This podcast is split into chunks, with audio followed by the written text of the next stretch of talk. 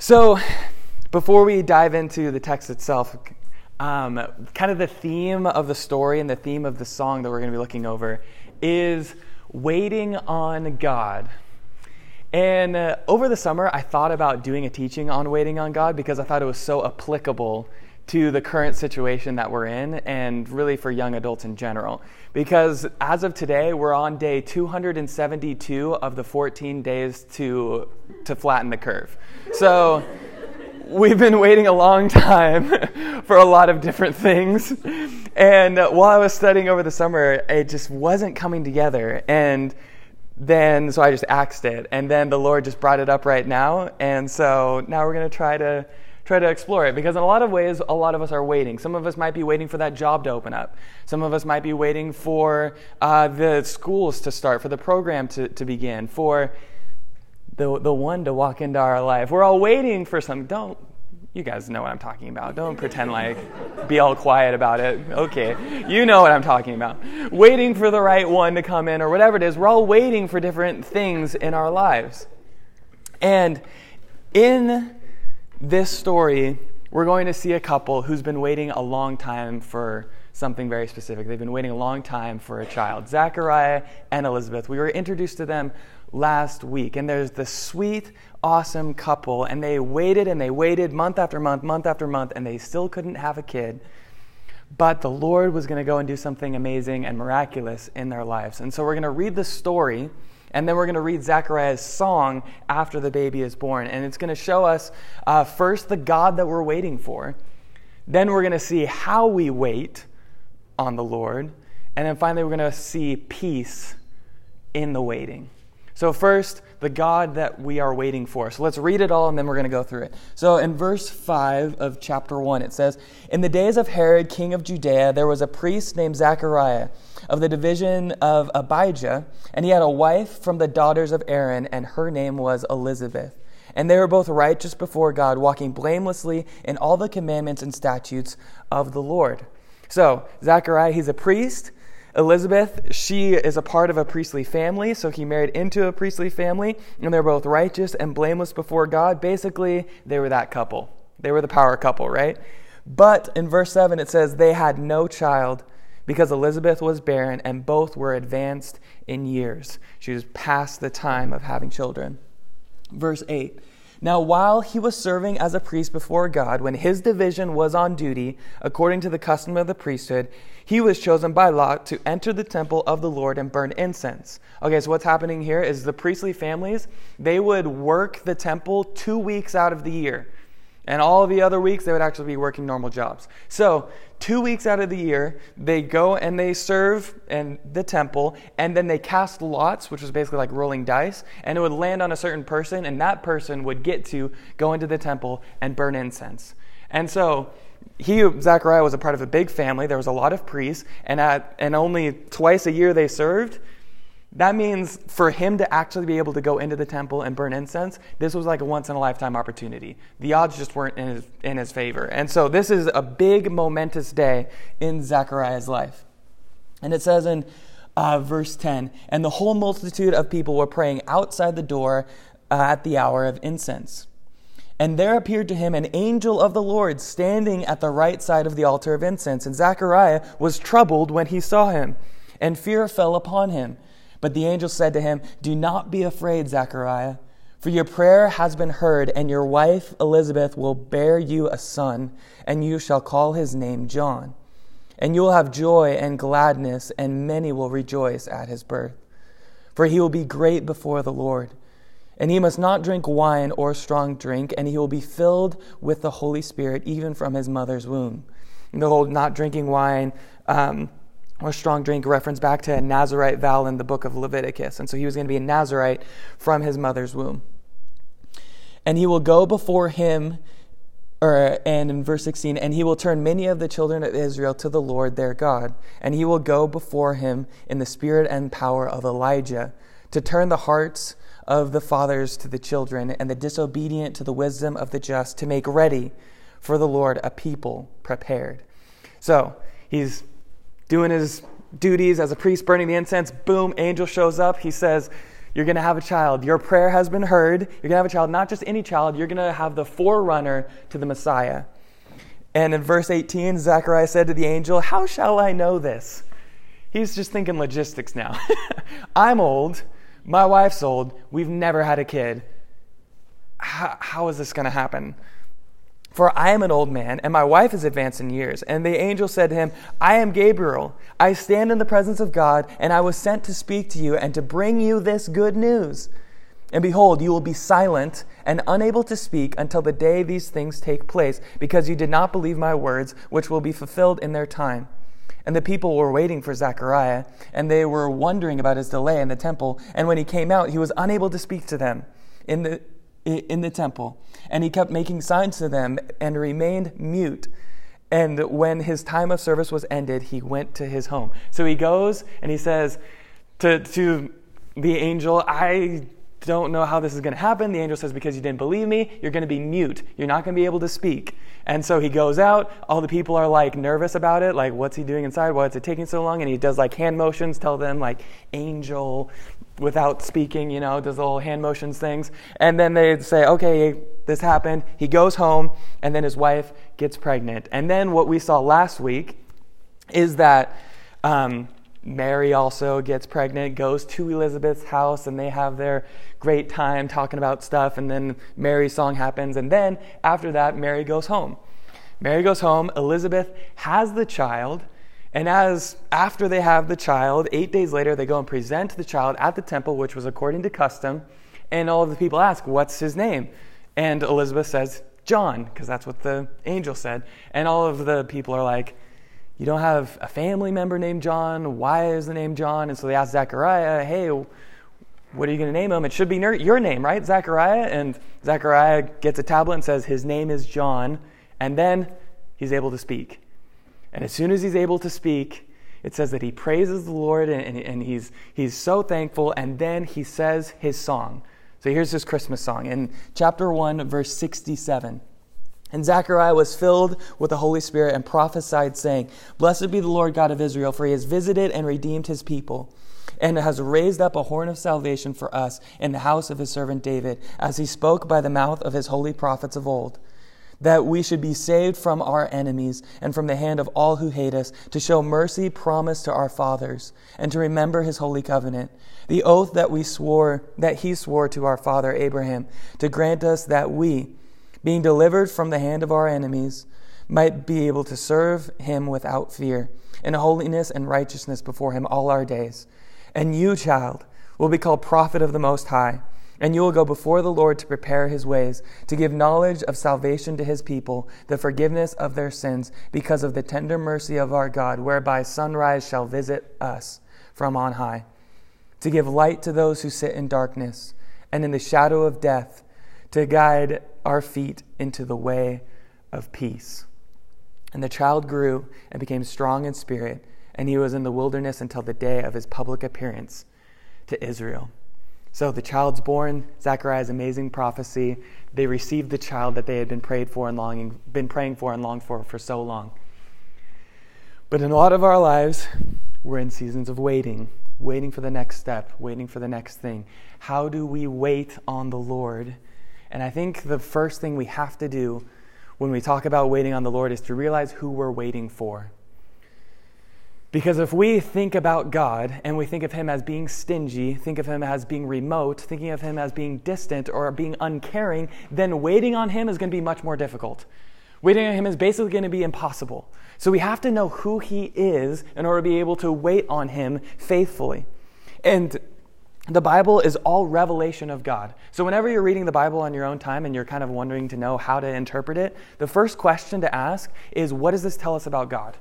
Because every single passage tells us something about God. So that's the first question. What does this tell us about God? And this tells us some amazing things about God. First, it tells us that God is listening. God is listening. When the angel showed up, what, what did he say to Zechariah? Your prayer has been heard. Judging by Zechariah's reaction, he hasn't prayed that prayer in a long time. he was like, what are you talking about? Like, this can't happen. how is this possible? it's not even on the top of his mind. It wasn't his most recent prayer, probably. And so when the angel comes up and says, Your prayer has been heard, you're going to have a son, that means God remembered his prayer. He listened and he paid attention and he remembered it over the course of, of years. Because God is listening, he's paying attention. It says in the book of Revelation, chapter 8, I thought it might be applicable to go to the book of Revelation because, you know, seems kind of apocalyptic these days. And so, Revelation chapter 8, an angel is carrying a censer, which is basically a giant ice cream scoop. And so, it's carrying a, a giant ice cream soup, scoop, a censer, with some coals in it, and it's burning incense to the Lord in heaven. An angel is carrying this into the throne room of God. And it says that this incense is the prayers of the saints. When you're waiting for something, you're by yourself alone in your room and you're praying, your prayers ascend to heaven like incense. And they're in God's presence. They're near, they're close. He's listening, He's attentive. And in the book of Psalms, it says, Psalm 56, it, it says that God keeps our tears in his bottle and is, and is writing them down in our book, and he knows our tossings. You know, when you're just tossing in the night and you just can't sleep and you're praying because you're thinking, you're stressed, you're, the Lord's there and He's listening. That's the kind of God that we serve. But not only is He listening, He's also generous. He's generous. Notice when the angel shows up, he says, You're going to have a child, but it's not just any child. It's the child that's going to be the forerunner to the Messiah. And Jesus would eventually call John the Baptist. There's no greater man born among women than John the Baptist. Literally the best son you could ever have. That's the child that Elizabeth and Zechariah had. It wasn't just any child, it was the best child. That's what the Lord provided to Elizabeth and Zechariah. The Lord is generous in the fact that He brings good things. It says in the book of Matthew that He's a good father, and if you being evil know how to give good gifts to your children, how much more does the Father in heaven know how to give good gifts to them that ask? When we ask Him, He knows what's best for us and He knows what's good for us and He provides good things for us. He's generous in that way. He's able to do exceedingly abundantly above all that we can ask or think. So when we go to Him and we pray to Him, we, be, we can be confident that He's going to give us what is best. Okay, Stephen, I hear you. Are you saying all of my dreams are going to come true. are you saying all I have to do is ask whatever I want, He's going to give me whatever I want? I think He's going to do you one better. I think Jim Elliot said it best. Jim Elliot, he was a missionary in the 1950s to um, South America or Middle America, and he says, Dreams talking about the dreams, the aspirations, the things that we pray for and lose sleep over. The dreams that we have are tawdry when compared with the leading of God. Now, tawdry is an obnoxious sounding word, but it, it describes uh, jewelry that's fake jewelry. So it's shiny, it's sparkly, it looks valuable, and it looks attractive, but there's actually no worth, no value there. And he says, dreams, they're tawdry. They, they, they, look nice, they look flashy, they look shiny, but there really isn't the value there. Instead, well, it says, instead, dreams are tawdry when compared with the leading of God and not worthy of the aura of wonder we usually surround them with. God only doeth wonders, He does nothing else, His hand can work nothing less. God's the only one who does wonders. We can think up of these amazing dreams and things that we have, and honestly, that's that's tawdry. That's not even close to what God has planned for us. He only does wonders, He can do nothing less. So when we think about the things that we pray for and the things that we're asking for, I am at the point in my life now old enough where I can say, Thank you, God, you didn't give me what I asked for. Because you gave me what I really needed. I am so glad the Lord didn't give me what I asked for, but He gave me what I really needed. And this is, I think, what Tim Keller said it because he's the sage, wise man he is. He says, God always gives you what you would have asked for if you knew everything he knows. God always gives you what you would have asked for if you knew everything he knows. Do you actually believe that? I don't know if I actually believe that all the times. My actions in life doesn't reflect that I believe that. Because if I did, I wouldn't be so anxious. I would be so much more peaceful. I would sleep way better. If I actually believed that God is going to give me what I would have asked for if I knew everything that He knows, that would have led me to life so much more of peace. Because God knows and He's generous. He's generous. So, the God we're waiting for, He's listening, but not only that, He's generous, and not only that, He's faithful. And this is where we get to look at his song. Look at, look at the song in that, that he says. In verse um, 69, it says, And he raised up a horn of salvation for us in the house of his servant David. So Zechariah, he, he, he's exclaiming that God has been faithful to his promise to David. In 2 Samuel chapter 7, that's when God came to David and established the Davidic covenant, is what it's called. He promised David that you will always have a king on the throne. Your throne will be established forever. And he was blown away. He was totally just overwhelmed with gratitude because of God's promise to him that his kingdom would never be taken away, but that he would have a descendant on the throne for forever. And what Zechariah is saying is right now, that promise is being fulfilled. Right now, the king is coming. And we know that Jesus, he is the fulfillment of that. That Jesus, he is the true king that will reign forever and ever and ever. That promise that came to David is being fulfilled right now in Zechariah's time. And when that promise was made, it was at 1000 BC. So it took literally a thousand years in order for, for the fulfillment to come, but it came because God was faithful all the way to the very end. But not only that, he goes on to say, as he spoke by, in verse 70, as he spoke by the mouth of his holy prophets from of old, that we should be saved from our enemies by the hand of those who, who, who hate us. So then he goes and says, all of the prophets, all of the promises that came through the, through the prophets, those are being fulfilled as well. God was faithful to David, and he's also faithful to the prophets. There are, there, there are so many prophet, pro, prophetic passages in the Old Testament that all got fulfilled in Jesus. In, in, in the book of 2 Corinthians 1.20, it says that all of the promises of God find their yes in him. Which means all of the promises in the Old Testament everything that was expected found their fulfillment in Jesus. He comes and he's the fulfillment of all of it. So he was faithful to the prophets. And then finally it says in verse 72 to show mercy to promised to our fathers and to remember his holy covenant, the oath that he swore to our father Abraham to grant us that we being delivered from the hand of our enemies. He also promised to Abraham, the Abrahamic covenant back in Genesis chapter 15 and, and 17. That was well over a thousand years. He was faithful all of that time to fulfill his promise. Where now he promised to Abraham that he would have many sons, as many sons and descendants as the stars in the heavens. And it says in Romans chapter 4 that those who have faith are sons of Abraham. He has more kids than he knows what to do with. it goes back to the old song that we learned in grade school Father Abraham had many sons, and I am one of them, and so are you. So let's just praise the Lord, right? He was faithful to his promises. This is the God that we are waiting for. He is listening, He's present, He's generous, and He is faithful. So, how do we wait on the Lord then? So that's who we're waiting for. Now, how do we wait on the Lord? How do we go about this life waiting on the Lord?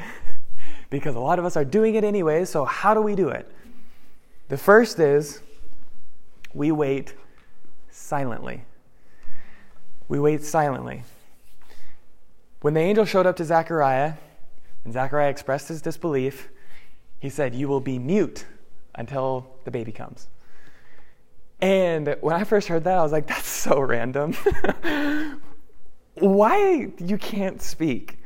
of all the things, of all the punishments, you decided, oh, yeah, now you can't speak for nine months.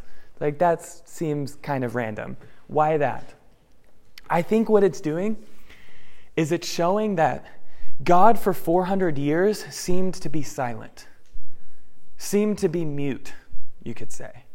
From Malachi at the very end to then Matthew when it starts again, there was 400 years in that intertestamental period, and God seemed to be silent, and now he shows up and says, Everyone be quiet, I'm working.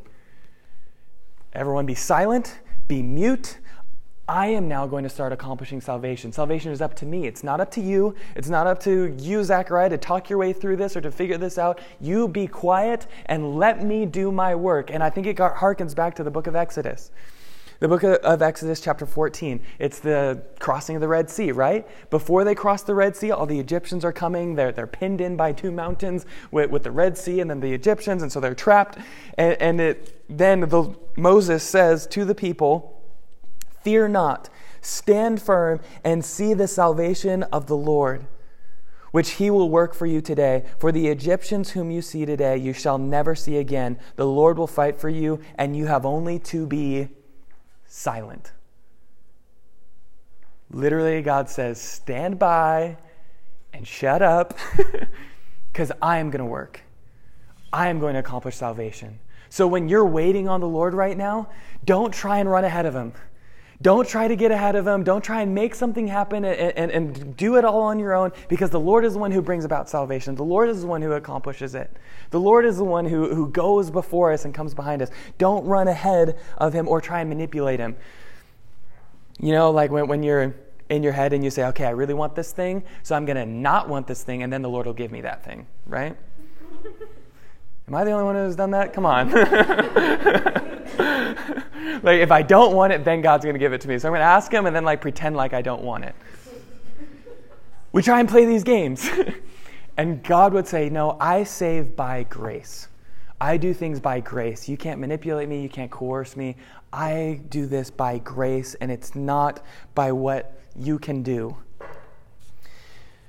And it says in Isaiah 64, verse 4 For from of old no one has seen or perceived by the ear, no eye has seen a God besides you who acts for those who wait for him. God is acting on our behalf when we wait on him. He acts on our behalf. And there's no other God like that. Every single other God that you can go out and worship, if you decide to leave Christianity and go after any of the other ones, all of the other gods say, Work for me. You do this, you do that, you do the other, then you can be saved. No eye has seen. No one has ever seen a God who says, No, I'm going to work for you. I'm going to go and save you. So, what we can do while we wait on the Lord is we can be silent and just wait and let Him work. But what that doesn't mean is that we don't do anything. we wait silently, but we also wait actively. Actively, we take action. It doesn't mean now, okay, Lord, I, I want to get this job, so I'm going to sit on my couch and eat Cheetos, and then you're going to be able to just provide this job because I'm going to sit and do nothing. I'm being silent. Now you're going to do it. That would be like Zechariah and Elizabeth being like, okay, we're going to have a kid, so we're not going to, like, you know, do the married stuff. We're just not going to do that. it's like, no, they, you have a part to play.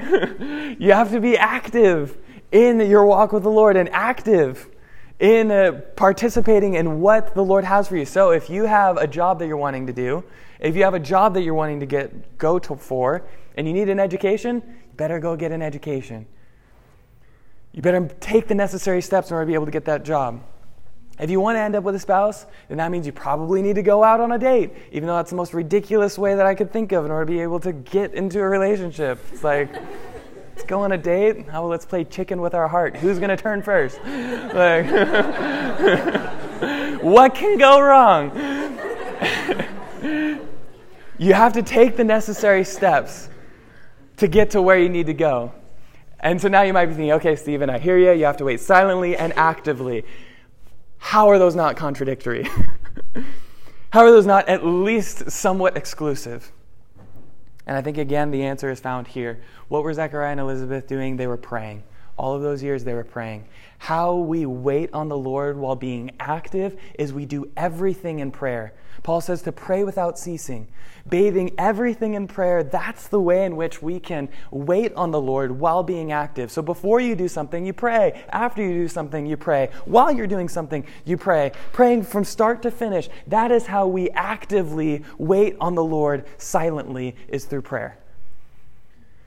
There's this guy named Andrew Murray who was a missionary to South Africa in the late 1800s, and he wrote a book called Waiting on God. It's a 30 day daily devotional.